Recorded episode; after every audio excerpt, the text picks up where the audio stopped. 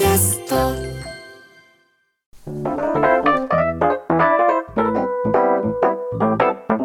カルチャーをクイッといっぱいどうですか？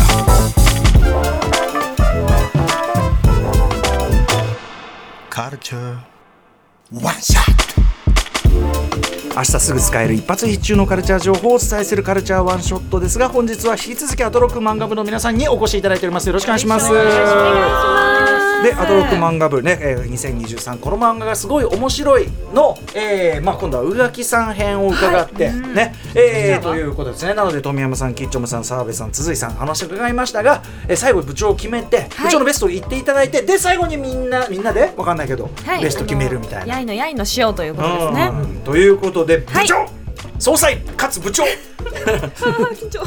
今年、えー何が良かったのかタイトル発表お願いします。藤田和弘黒博物館三日月よ怪物と踊れ。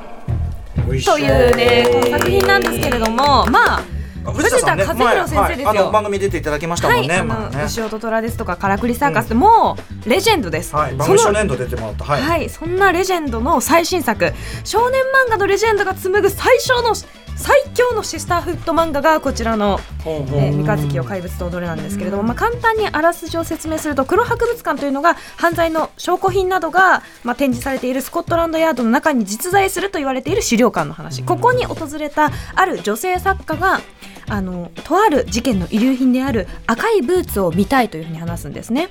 そこからどんなこう物語がそこにあったかを彼女が語り始めるんですがその女性作家の名前がメアリー・シェリー。この方は実在するフランケンシュタインの生みの親です。はいでかつてそのブーツの持持ち主とどんな話があったのかっていう話をまあし始めてというのも彼女はですねある日恐ろしい化け物と会うことになるんです。なぜかというとその人その化け物というのがあの踊りながら武道会で要人たちの命を奪う暗殺集団7人の姉妹のうちの1人の遺体に事故で死んだ村娘の頭を移植した怪物。この怪物に礼儀作法を教えてあの女王をおそらく殺しに来るであろう残りの7人の姉妹と戦えるようにその少なくとも武道館に出せるような人間にしてくれっていうふうに頼まれちゃうんですね。困ったもんやと思いながらも、まあ、息子の学費を稼ぐためにメアリーがその怪物にエルシーという名前をつけてこう一緒に暮らし始めるっていう話なんですけれどまず絵がめちゃくちゃうまい。当たり前なんですけどこのエルシーたちがくるくる回転しながら踊るように戦う戦闘スタイルで月が動くと書いてベグーシャルナーという戦い方をするんですけどこれを実際にあのダンサーの方が踊って振り付けたあの戦い方を絵にしてる。絵なのにくるくる踊ってるのがすごい伝わってくるし曲芸のような乗馬シーンも含めて迫力があるのになぜかすごく美しくてうっとりしちゃう。あなんて優雅なんだろう。っていう戦い方がもう目で見える。そしてメアリーとメアリーと一緒に暮らし始めたエルシーがまあ傷だらけなんですよ。フランケンシュタインのような形なのにめっちゃ可愛いんですよ。もう見てるうちにどんどんなんかこう心をつかまれまれるのはきっと画力たるゆえんというか、その絵力によるものだと思うんですよね。さらに女性陣の描き分けのうまさ。なんかこう特にその7人の姉妹という暗殺集団がそれぞれこういうトップモデルいるなみたいな感じがする美しさ。でドレスも実際にドレスデザイナーの人がデザインしたものでもう画集化っていう良さもある。でもう敵はその7人の姉妹なんですけどそれ以上に彼女たちが戦わなければならないのは女より男は男より女は劣っているっていうその時代の価値観、それにすごくこういろんな女性屋敷の使用人とかメアリーもそうですし主婦とか女性たち全員がその不遇な扱いを受けているその描写を目をそらさずしっかり書いてるんですね。だからこそエルシーと共にメアリーがそして彼女たちと一緒に暮らし始めた屋敷の人たちや周りの人たちがおかしいんじゃない？って立ち上がるその連帯をすごくこうパワフルなものとして描いていて漫画うまい。でもその創作者としての多分あ藤田先生のこの創作者としての思いもぶち込まれているし、その連帯もすごく美しく描いているしもうとにかくラストの余韻までがもう爽快すぎて読んでほしい作品となっております。第6巻で今単行本完結してるんですね。完結しています。もう最後がうまい。しかしこれ少年漫画のベテランではい。数々の名作残してる人がここに来てそのシスターフットものでありそういうフェミニズム的な視点も入ってってみたいな。でアクションも。そういうなんていうの？もちろん作品としてめちゃくちゃ面白いしアクション漫画としてもめちゃくちゃ面白いっていうのがすごいなって思っていてこれは皆さんいいかが澤部さんいかがでした？澤部さん僕初めて藤田先生の漫画読んだんです、で僕今回のためにまあとりあえず一巻を読んでと思って来てるんですけどもう早く続きが 読みたい。でしょ？もうすごい。すごいですよね。嬉しいすごい本当に興奮しましたね、あー読んでて。面白すぎそう。なんかそのなんだろう物語の筋立ちとかも結構なんていうか王道のテイストって言ったら変ですけどそういう舞踏会に,、に、えー舞踏会で話せるような、えー一人前のレディーにしてくれじゃないですけど、なんかそういうのってマイ・フェア・レディー的でもはいあるし、ピグマリオン的な。あーそうそうそうそう、ピグマリオン的なこともあるしなんかそういういろんななんかそういうなんていうんですかねオマージュとまでいかないのかもしれませんけどそういうのが背景に透けて見える感じも、なんかすげえかっこよくてでなおかつやっぱりなんなんていうんですかね行き来の軽やかさ、うん。なんか回想と現在を結構行き来するじゃないですか、うんうんなんかその様、これ漫いやさっきの話が一緒一緒になっちゃうんですけど漫画だなと思って。ですよね。う。まいんだよな。漫画がうまいだ漫画がうまい。やっぱかっこいい。最高ですそもそも今までやっぱりそう人間の尊厳みたいな話を多分書いてこうんられた方だと私は思っていて、だから、うんいやフェミニズムと相性が悪いわけなかったって思いながら読んでたんですけどせ富山さんはいかがでした？私もちょっと不勉強で、うん。宇垣さんがこの候補として挙げてくださるまで知らなくて、慌てて読んだっていう感じなんですけどやっぱりその今までね強い男とかをこう魅力的に書いてきた人が、今度強い女や、うん。まあ、賢い女を書いて、それは魅力的にならないはずはなかったっていうことが改めて思い至ったというかその魅力的に男を描くだけの人って実はいない。ちょっと抽象的な話してますけど、あの歌丸さんが大好きな千葉先生うん。とかも、実は女性のキャラクターをすごいはい。上手に描くじゃないですか、その表向き戦う男の話とか、こう汗が飛び散るような男の物語を書いてるようなんだけど、そういう人って別に女の人を見てないわけではなくて、むしろむしろ女の人の描写っていうものにその人の特性みたいなのが出ると思うんですけど、この物語読んでても本当にそれを感じてぜひなんかこう男の話を書いてる人と思ってる人がいたら、読んでごらんということは本当に。言いたいかな。は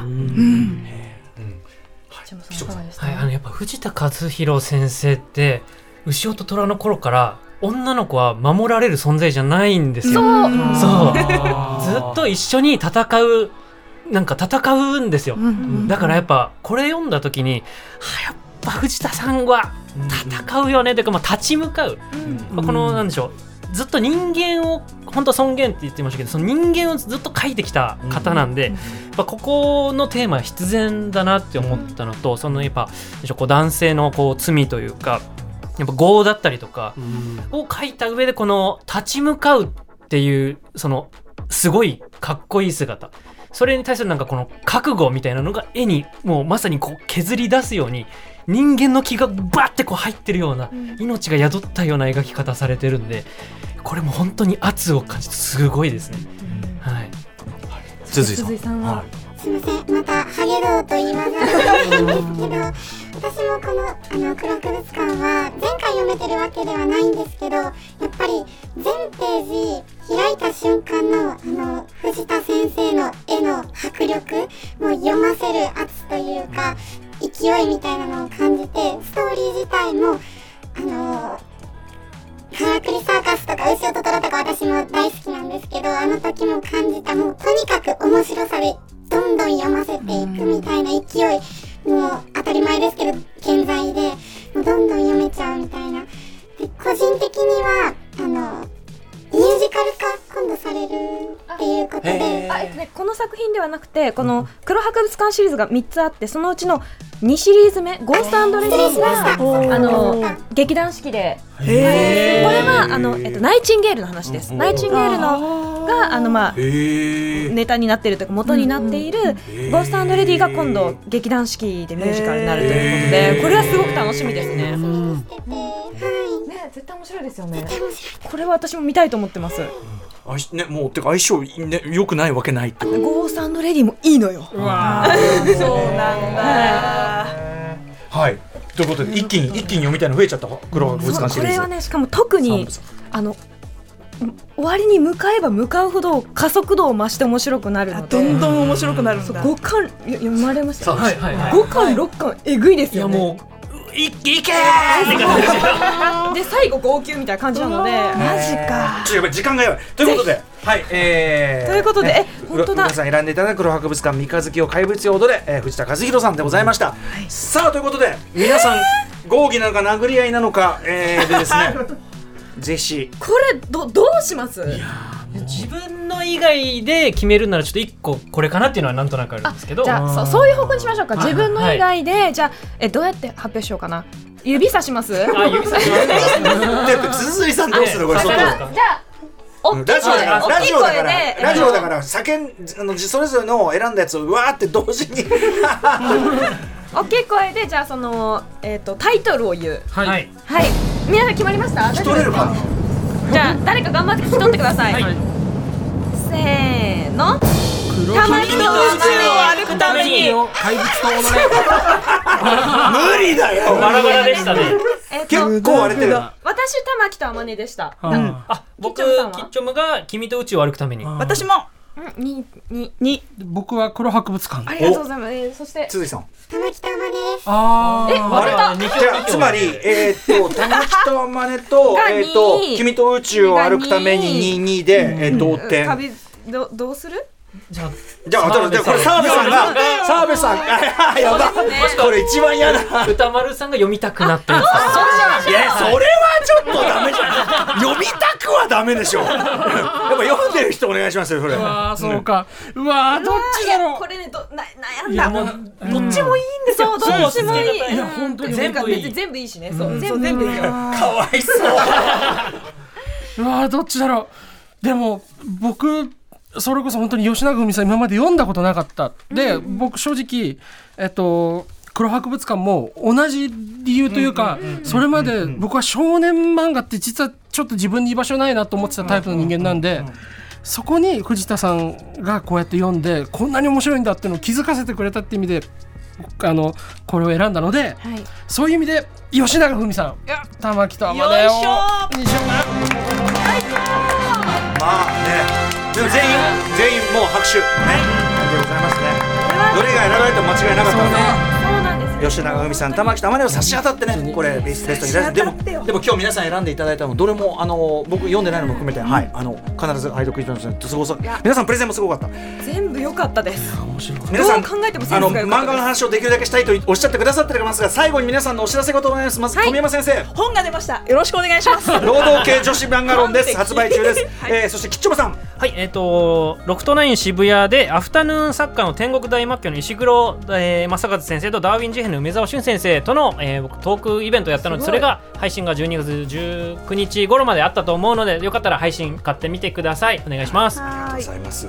そして、えー、澤部渡さん。はい、ライブがあります1月17日、えー、ゴーイングアンダーグラウンドの松本壮さんハスキング B の、えー、磯部正文さんそして私の弾き語りスリーマンというのがスターパインズカフェであります、はい素晴らしいいいなスタッパーズヒット。ねはい。そして辻さん。はい、えっ、と、飛び出せ鈴井さんと、老犬と私という2つのタイトルの絵日記が、えっ、と、文芸春秋さんのコミックエッセイルームで連載中です。よろしくお願いします。はーい読んでますいやーでもあの私はねその今今年特にあえて情報入れないで絵面とかの情報も入れないでお話を伺ってるの。もそれでもなんかありありと花の作品の凄さみたいなのすごい入ってきましたしめちゃくちゃ興味持ったんで皆さんのプレゼン本当に素晴らしかったです。ありがとうございました。はい、ということで今夜のゲストはライターの富山由子さん、芸人の吉川きっちょむさんスカートの澤部渉さん漫画家の辻井さんでした。そして、ま、あ部長宇垣さんでございました、アトロク漫画部の皆さんありがとうございました